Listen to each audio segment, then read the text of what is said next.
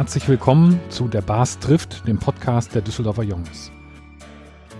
Solange Corona-bedingt keine Heimatabende stattfinden können, wollen wir alle zwei Wochen dienstags eine neue Folge unseres Podcasts veröffentlichen. Unser Bars, Wolfgang Rolzhofen, spricht mit einer Düsseldorfer Persönlichkeit über aktuelle Themen, die für die Stadt und auch für unseren Verein wichtig sind. Mein Name ist Christian Herrendorf und ich moderiere das heutige Treffen. Unser Gast ist Isa Fiedler. Sie ist in Düsseldorf geboren und seit mittlerweile 34 Jahren Teil der hiesigen Gastronomie. Schaukelstühlchen, Big Apple, Spiegel bzw. Nightlife, das waren ihre Stationen, bevor sie im Oktober 1998 den Knoten übernahm. Dessen Chefin ist sie auch heute noch in dem Jahr, in dem der Knoten 50 Jahre alt wird. Außerdem ist Isa Fiedler Sprecherin der Altstadtwirte, Vorstandsmitglied der Altstadtgemeinschaft und der DEHOGA Düsseldorf. Sie ist zudem auch noch passives Mitglied bei den Panthern und bei der Rheinischen Garde Blau-Weiß. Das sind also eine ganze Menge Themen, über die wir heute sprechen können. Deshalb will ich keine weitere Zeit verlieren, sondern lieber Wolfgang dich fragen, was wolltest du Isa Fiedler immer schon fragen? Ja, lieber Christian, vielen Dank. Liebe Isa, ich freue mich sehr, dass du bei unserem ersten Podcast unser Ehrengast bist. Ich hatte einige Fragen hier, aber ich würde gerne auf ein aktuelles Thema kommen. Am Wochenende war die Altstadt und das Rheinufer sehr voll. Die Menschen trugen teilweise keine Masken. Wie siehst du die Dinge oder wie beurteilst du das aus deiner Sicht? Also zuallererst danke für die Einladung. Ich freue mich wirklich, heute hier zu sein. Und ja, das Rheinufer ist der Dauerbrenner seit letztem Jahr, kann man ja nicht anders sagen. Es ist nicht überraschend, was passiert ist am letzten Wochenende. Es war erwartet. Ich finde es überraschend, dass offensichtlich andere davon überrascht wurden, sprich unsere Ordnungsbehörden und auch die Polizei.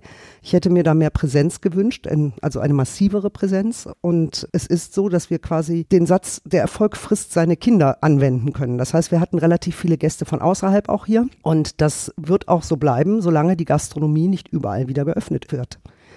Düsseldorf ist eine attraktive Stadt.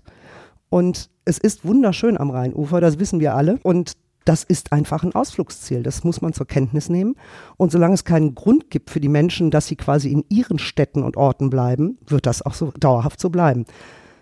Die Stadt hat jetzt Gegenmaßnahmen ergriffen. Das nächste Wochenende ist das Wetter nicht so berauschend vorausgesagt. Also da wird es noch nicht, sage ich mal, zur Nagelprobe kommen, sondern das wird das nächste schöne Wochenende sein, wo dann gesehen werden muss, wie es weitergeht.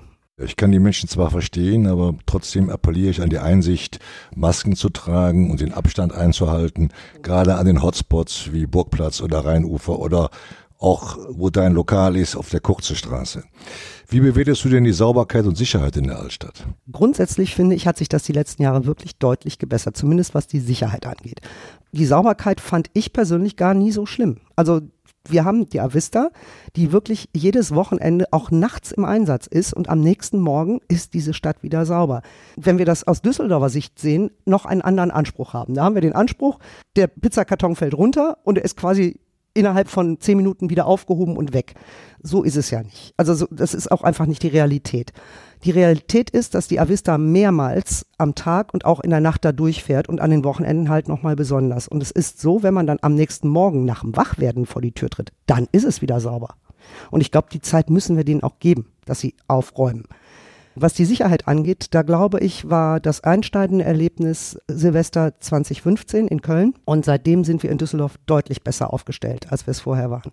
Vorher war die PI Mitte, also die Altstadtwache in Anführungsstrichen, die ja zuständig ist von einem Gebiet von Oberkassel bis hinter dem Bahnhof, also ein flächenmäßig recht großes Gebiet und auch dazu noch ein sehr anspruchsvolles, was die verschiedenen Deliktfelder angeht.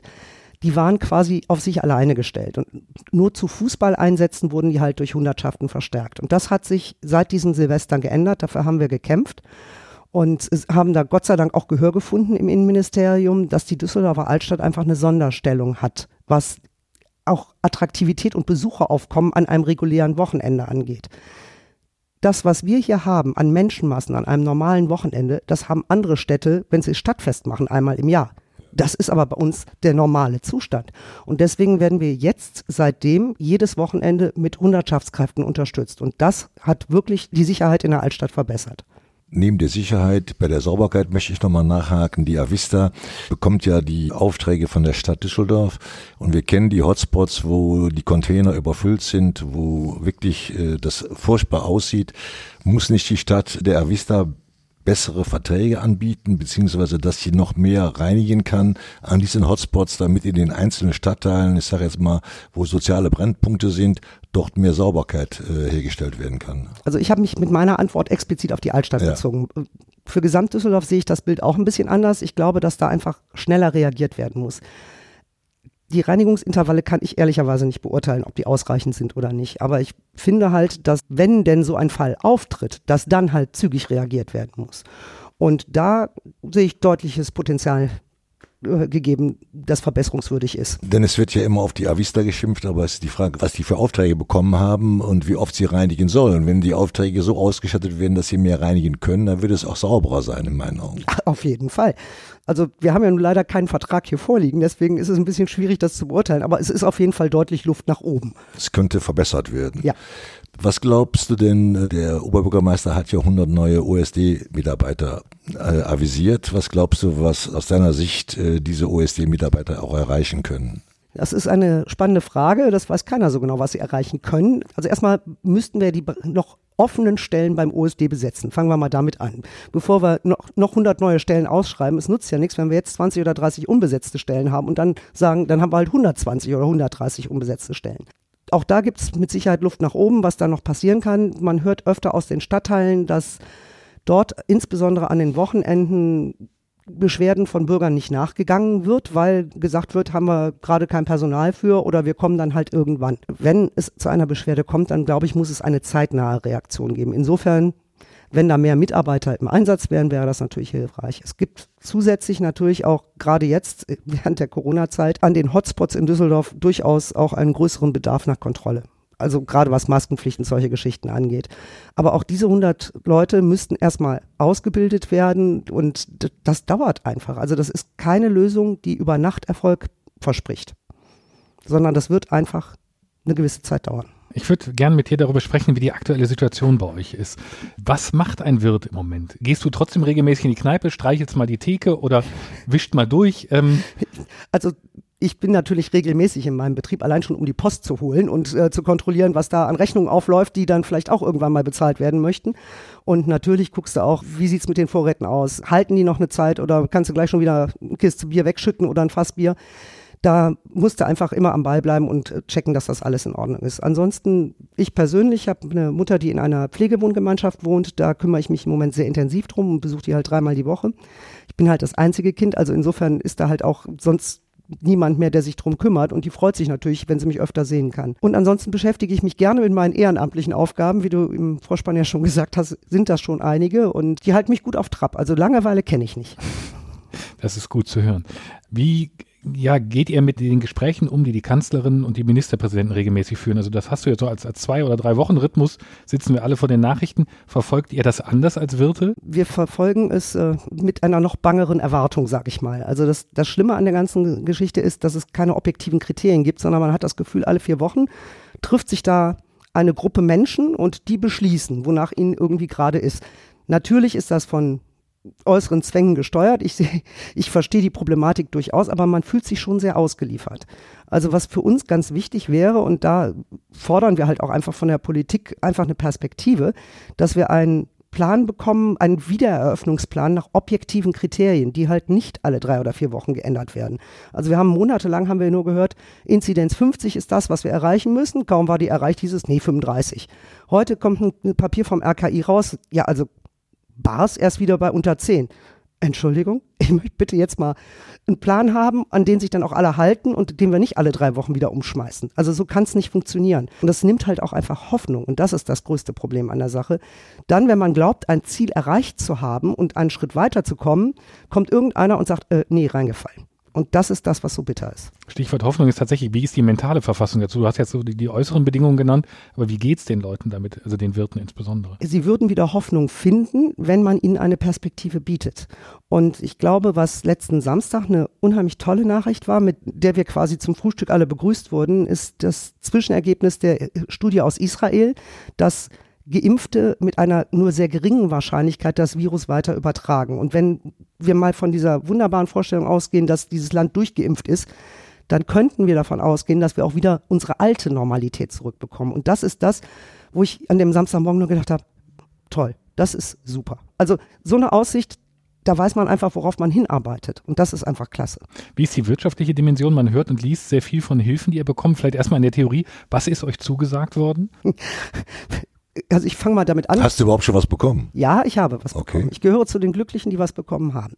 Wir haben ja unterschiedlichste Hilfsprogramme seit letztem Jahr im März oder April aufgelebt bekommen und die hatten alle andere Regeln und Bedingungen. Das macht die Sache nicht unbedingt einfacher. Also weder für die, die die Anträge stellen müssen, noch für die, die sie bewilligen sollen. Es wäre vielleicht smarter gewesen, sich einmal hinzusetzen und dann zu sagen, so, wie machen wir es jetzt allumfassend? Das erste Hilfsprogramm, das war die Soforthilfe, die wurde nach Angestelltenköpfen berechnet. Jetzt ist es aber so, dass Angestelltenköpfe nicht wirklich der Indikator für die Betriebskosten eines Betriebes sind. Wenn man Arbeitsplätze erhalten will, dann kann ich das, diesen Gedanken verstehen, dass man das halt nach Angestelltenköpfen staffelt, aber das ist der falsche Ansatz, weil den Arbeitsplatz erhalte ich ja dadurch, dass der Betrieb weiter existiert. Und da muss ich sehen, dass ich die Betriebskosten abgedeckt bekomme. Bei manchen Betrieben hat es gepasst, bei anderen hat es nicht gepasst. Bei mir hat es so Pi mal Daumen irgendwie gepasst, also ging so. Dann gab es die Überbrückungshilfe 1 und die Überbrückungshilfe 2, die je nach Staffelung, was man halt noch an Umsatz erwirtschaften konnte nach dem ersten Lockdown oder im Außerhausverkauf, dann anteilig die Fixkosten bezuschusst hat. Da zählt aber nicht jeder Kostenpunkt rein, den ein Betrieb hat. Also einfaches Beispiel, eine Finanzierung, zum Beispiel ein Auto, was wir fast alle haben, weil irgendwie müssen wir auch mal einkaufen fahren. Das, da zählen die Zinsen des Autokredites mit in die Fixkosten rein, aber die Tilgung des Autokredites zählt nicht mit hinein. Die Logik dahinter ist, dass der Staat sagt, wir möchten ja nicht euer Vermögen mehren. Also die Tilgung müsst ihr schon irgendwie selber bezahlen. Jetzt ist es aber so, dass das Autohaus nicht sagt, naja, dann verzichten wir mal für die nächsten Monate, Jahre auf die Tilgung, bis du wieder kannst, sondern die sagen, du zahlst sie trotzdem. Hast aber keine anteilige Erstattung vom Staat bekommen. Das ist das erste Problem. Das zweite Problem ist, also da, da sehe ich einfach auch ein Problem, wo ich denke, das, da stimmt was nicht. Ich kann das sogar nachvollziehen, den Gedankengang, dass der Staat nicht das Vermögen mehren möchte, aber er, er mehrt doch das Vermögen meines Vermieters, weil der zahlt ja für das Objekt, das ich gemietet habe, auch quasi an die Bank einen Kredit zurück. Und dieses Vermögen, das mehrt er, aber meins mehrt er nicht. Es ist, also das ist nicht wirklich zu Ende gedacht, diese ganze Geschichte. Und die Kredite hören ja nicht auf zu laufen. Das heißt, wenn du es nicht bedienen kannst, dann gerätst du ganz schnell in eine finanzielle Schieflage, die du irgendwie ausgleichen musst. Das haben wir alle irgendwie versucht, die ersten Monate hinzukriegen. Das war echt schwer und sehr, sehr hart. Was uns jetzt so ein bisschen in die Karten gespielt hat, also vielen Betrieben ist die November- und Dezemberhilfe, das war dann die dritte Variante. Wobei, Entschuldigung, bei Überbrückungshilfe 1 und 2, da gab es zumindest in Nordrhein-Westfalen noch einen Anteil, der nannte sich Unternehmerlohn, Überbrückungshilfe Plus. Das sind 1000 Euro im Monat, davon zahlen wir unsere privaten Mieten und unsere Krankenversicherung und das, was wir essen und trinken zu Hause. Im dritten Teil gab es dann äh, die November- und die Dezemberhilfe. Das hat für viele von uns die Möglichkeit geschaffen, dass wir die Schulden, die wir dann in den Monaten davor durch die Unterdeckung gemacht haben, wieder ausgleichen konnten. Das ist super. Wer richtig Glück hatte, hat vielleicht sogar noch ein bisschen übrig für die Unterdeckung, die wir jetzt bei der Unter Überbrückungshilfe 3 haben, weil auch da gelten wieder die anteiligen Fixkosten. Das Maximum, was erstattet wird, sind 90 Prozent bei einem geschlossenen Betrieb. Das heißt, jeden Monat haben wir 10 Prozent automatische Unterdeckung plus Betriebskosten, die nicht als solche anerkannt werden. Spielt eigentlich der Außerhausverkauf da eine Rolle? Also wenn du aufmachst und was verkaufst, wird das abgezogen? Auch da gibt es für jede Variante unterschiedliche Regeln. Im Großen und Ganzen ist es so, dass es funktioniert, dass es nicht angerechnet wird, zumindest nur teilweise berechnet wird bei der November- und Dezemberhilfe. Jetzt bei der Überbrückungshilfe wird es zu 100 Prozent angerechnet. Also alles, was ich da erwirtschafte, wird mir quasi nachher wieder abgezogen. Wie empfindest du das? Weil ich freue mich natürlich über jeden, der, der offen hat und wo ich mir mal was holen kann. Aber wenn der dafür fast bestraft wird, also ist das eine Art Bestrafung? So, so empfinde ich das. Ah, es ist nicht bes besonders clever, weil du hast halt nicht das Gefühl, dass du in die Gewinnzone kommen kannst. Also das ist fast ausgeschlossen. Zur Relation, ich habe letztes Jahr, als wir wieder nach dem ersten Lockdown öffnen konnten, an den besten Tagen 50 Prozent des Umsatzes gemacht, den ich an einem normalen Abend erwirtschafte. Das heißt, ich habe eine automatische Unterdeckung von immer 50 Prozent gehabt. Wir haben also immer gegen den Verlust angearbeitet. Wir sind nie in die Gewinnzone gekommen, aber es beschäftigt halt auch einfach uns alle. Also sprich, meine Angestellten sind in Lohn und Brot und ich bin es halt auch. Also wir haben auch was zu tun. Da, darum geht's halt auch. Und vor allen Dingen auch, dass die Menschen weiter Geld verdienen können. Gastronomie ist ja, lebt ja davon, dass sie Menschen zusammenbringt. Und natürlich gilt das auch erst recht für unsere Teams, die wir haben. Also die Festangestellten hatten ja noch in Anführungsstrichen den Vorteil, dass sie zumindest anteilig noch Geld bekommen haben mit dem Kurzarbeitergeld, während die Aushilfen kein Anrecht hatten, überhaupt eine Entschädigung zu bekommen. Und das sind alles Menschen, die halt auch auf das Geld angewiesen sind. Also die, die mögen Gastronomie, sonst würden sie nicht in unserer Branche arbeiten. Aber die machen es ja auch nicht nur für Luft und Liebe. Ja. Wenn der Lockdown vorbei ist, kommen die Mitarbeiterinnen und Mitarbeiter wieder oder hast du Angst, dass sie dann sich in anderen Berufen etabliert haben? Also die Aushilfen, davon glaube ich, dass wirklich einige da, äh, davon zu, oder die meisten davon zurückkommen werden. Ähm, die haben sich jetzt natürlich übergangsweise versucht, andere Jobs zu suchen, aber der Markt ist auch nicht besonders groß gerade, weil der Bedarf ist einfach nicht da. Unterscheidet sich die Geschäftswelt von der Gastronomie in der Altstadt? Wie erlebst du das? Also ist das nochmal eine andere Situation, in der sich die Damen und Herren da befinden? Schwierig zu einzuschätzen, weil ich persönlich halt keine Berührungspunkte mit der Geschäftswelt, also du meinst jetzt mit ja, also wirklich Läden, in die Läden, normalerweise, ne? genau, äh, Mode oder ähnliches. Also ich glaube, das will. Drama ist in Anführungsstrichen für alle gleich. Ich glaube auch, dass das Kurzarbeitergeld für Verkäufer jetzt nicht besonders hoch ist. Also das ist, Kurzarbeitergeld generell ist halt ein, ein großes Thema für sämtliche Kollegen aus allen Branchen. Da ist auch kein Potenzial, dass es aufgestockt wird. Und ich glaube, da ist wirklich ein Problem. Da ist eine Unterdeckung. Da müsste der Staat mehr tun, in meinen Augen. Die andere Geschichte ist natürlich die perspektivische Geschichte. Ich glaube, dass der Handel früher wieder öffnen können wird als eine normale Kneipe. Und das heißt ja nicht zwingend, dass es da anders zugeht. Also die, die Hygienekonzepte sind in allen Bereichen gut, in meinen Augen. Und ich glaube, dass da auch alle ähnlich behandelt werden sollten. Der Innenbereich ist natürlich ein sensiblerer Bereich als ein Außenbereich. Aber ob ich in einer Kneipe bin und da 50 Leute sind oder ob ich in einem Kaufhaus stehe und da 50 Leute sind, ist am Ende des Tages egal. Wie erlebst du die Vermieter? Also reagieren die positiv oder gibt es da positive Beispiele, wo Vermieter ihren Mietern, ihren Pächtern entgegenkommen? Also mit Stundungen tun sich die meisten nicht ganz so schwer, aber dann wird es halt auch schon schwierig. Ne?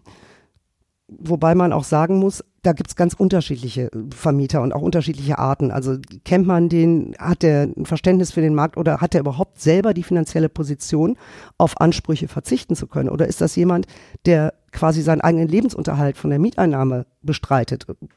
Muss er nicht sogar die Forderung aufrechterhalten oder muss er noch einen Kredit bedienen? Also da ist jede Situation anders und auch jede Abmachung zwischen den Parteien, Mieter und Vermieter, völlig unterschiedlich. Also da gibt es keine generelle Regel. Lisa, wann glaubst du denn überhaupt, dass jetzt zwar Kaffeesatzleserei, wann der Lockdown beendet wird oder wir einen Teil-Lockdown haben? Ich weiß, dass es positiv sein wird für die Außengastronomie, das ist bei dir ja nicht gerade ideal, weil du nicht so viele Plätze auf der kurzen Straße hast, aber du hast ein System mal installiert, Raumlüfter. Kannst du dazu noch mal was sagen, um das äh, für das Indoor-Geschäft zu verbessern? Und dann das zweite ist, äh, wenn Außengastronomie erlaubt wird und wir einen regnerischen Sommer haben, dann können die Wirte das auch wieder in die Tonne kloppen. Wir hatten letztes Jahr einen tollen Sommer, da funktionierte einigermaßen die Außengastronomie, aber es muss ja nicht dieses Jahr auch so sein. Ich glaube, wir müssen zweigleisig fahren. Also wir müssen gucken, was funktioniert drin und was funktioniert draußen. Was uns im letzten Jahr sehr geholfen hat, war natürlich die Erweiterung der Terrassen, wo immer es möglich war. Also davon haben wirklich viele profitiert und ich glaube, dass das auch wirklich viele Gäste gut angenommen haben. Die Lebensqualität, die wir alle dadurch gewonnen haben, dass wir größere Terrassenflächen hatten, war im letzten Jahr enorm. Und ich begrüße das sehr, dass die Stadt Düsseldorf auch dieses Jahr damit Augenmaß rangehen will.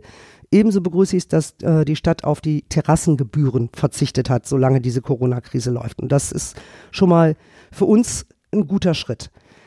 Zur Sicherheit im Innenbereich, da muss man halt viele Faktoren berücksichtigen. Ich habe mir im Juli letzten Jahres dazu Gedanken gemacht, was passiert, wenn wir einen verregneten Sommer haben oder was passiert im Herbst und habe mir Luftreiniger angeschafft. Und die funktionieren ganz hervorragend. Das einzige Problem an der ganzen Geschichte ist, dass sie von den Behörden noch nicht so anerkannt werden, dass wir wirklich dadurch eine Erleichterung bekommen. Also dass wir entweder mehr Menschen reinlassen dürften oder früher aufmachen dürften oder was auch immer. Also wir haben sie, wir verbessern die Luftqualität, wir senken das Risiko, sich zu infizieren. Aber es wird noch nicht gewürdigt. Es laufen jetzt gerade Studien. Muss der TÜV die zertifizieren?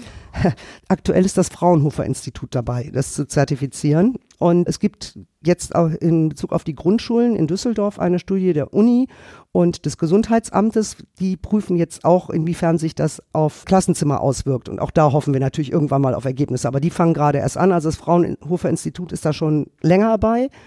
Aber insgesamt muss man sagen, wir sind jetzt im elften Monat der Pandemie. Ich hätte mir das früher und schneller gewünscht.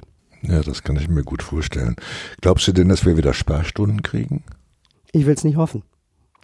Also ganz ehrlich, ich habe das mit der Sperrstunde nie verstanden, was, den, was der Sinn daran sein soll. Weil die Leute infizieren sich ja nicht zwischen 23 Uhr und 5 Uhr morgens mehr als zwischen 20 Uhr und 20 und 23 Uhr. Das ist doch Blödsinn. Okay. Ist ganz im Gegenteil, je weniger Sperrstunden wir haben, umso mehr verteilt es sich. Was glaubst du denn, äh, wie viele Kneipen nicht mehr öffnen werden können? Gibt es da Schätzzahlen in der Altstadtgemeinschaft? Da hält sich jeder sehr bedeckt. Okay. Also das ist einfach so, dass jeder versucht, jeden Penny zusammenzukratzen, den er irgendwie kriegen kann und in den Betrieb reinsteckt und hofft, dass er es schafft. Aber es hängt natürlich auch einfach davon ab, wie schnell Hilfen fließen. Und ich weiß, dass ein Teil der Kollegen immer noch auf Hilfen wartet. Und zwar November- und Dezemberhilfe. Je größer der Betrieb ist, umso intensiver wird natürlich auch geprüft. Das heißt, da ist auch teilweise noch gar nichts geflossen, außer einer Abschlagszahlung. Und das sind Betriebe, die haben Kosten, die müssen Kosten vorfinanzieren, die gehen daran fast pleite, dass sie einfach nicht rechtzeitig Hilfen vom Staat bekommen. Und das ist ganz bitter. Glaubst du denn, der Nachtmanager der Stadt äh, würde was bringen? Ich verstehe den Nachtmanager eher in einer anderen Funktion. Also die Kontakte zur Stadt sind gut. Wir sitzen regelmäßig zusammen und versuchen Lösungen für aktuelle Probleme zu finden. Der Nachtmanager, den sehe ich eher in einer Funktion, dass er den kulturellen Bereich fördert, indem er neue Locations erschließt, indem er neue Konzepte mitentwickelt, wo kann in gewisser Weise auch so ein bisschen Subkultur gedeihen, also sprich Nachwuchsbands eine Chance bekommen, aufzutreten und solche Sachen. Also den sehe ich eher im kulturellen Bereich als im operativen Bereich. Also eine Aufgabe für 2022 oder 2023. Ja. Wir würden gerne mit dir zum Schluss ein Spiel spielen. Das Spiel heißt schnelle Frage, schnelle Antwort oder in deinem Fall besser kurze Frage, kurze Antwort, damit es zur Straße passt. Also ich sage dir immer zwei Begriffe und du musst äh, sagen, welchen du lieber hast. Äh, so erfahren wir hoffentlich noch ein bisschen was über dich. Erste Frage, Lieblingssportart, Football oder Fußball? Football. Eindeutig? Eindeutig. Okay. Zweitliebstes Biergetränk, Pilz oder Weizen? Pilz. Okay. Was ist das beste Gericht, das man in der Altstadt weit nach Mitternacht noch zu sich nehmen kann? Pizza oder Schweinebrötchen? Alles. okay. Welches war das musikalisch betrachtet das beste Jahrzehnt, die 80er oder die 90er? 80er. Und welches ist für dich der schönere Tag im Karneval, Altweiber oder Rosenmontag? Auch ganz schwierig. Ich liebe sie beide. Wunderbar, vielen Dank. Ja, liebe Jungs, das war unser erster Podcast. Ich darf mich recht herzlich bedanken bei Isa Fiedler von der Altstadtgemeinschaft und Chefin vom Knoten. Es war, glaube ich, ein gutes Gespräch. Wir freuen uns sehr, dass du bei uns warst. Ferner bei unserem Moderator Christian Herrendorf, bei unserem Cartoonzeichner Toni, dem Podcaststudio NRW mit Thorsten Runte sowie dem Ideengeber des Podcasts, unserem Pressesprecher Rudolf Schulte und unserem Vizeboss Sebastian Juli, der diesen ersten Podcast der Düsseldorfer Junges umgesetzt hat. Und so, liebe Junges, haben wir jetzt Premiere. Wir hören zum ersten Mal im Podcast, wie auf unseren Heimatabenden, das Jungeslied.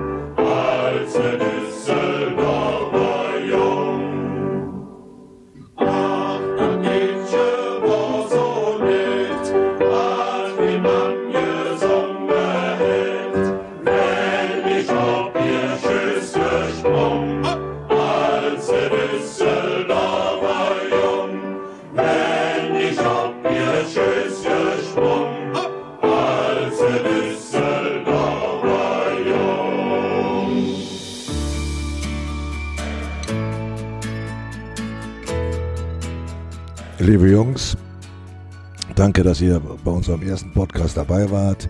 Weitere Podcasts werden folgen. Wir gehen davon aus, dass wir unseren nächsten Podcast machen können mit dem Aufsichtsratsvorsitzenden der Fortuna, Björn Boggerding. Dann eventuell mit dem Oberbürgermeister der Landeshauptstadt, Dr. Stefan Keller. Weitere Hinweise findet ihr auf unserer Homepage www.düsseldorferjunges.de oder auf unserer Facebook-Seite Jungs auf Facebook, öffentlich oder in der Gruppe und auch bei radiodüsseldorf.de sowie bei Spotify, Amazon und so weiter, bei allen Social Medien, die ihr bespielen könnt.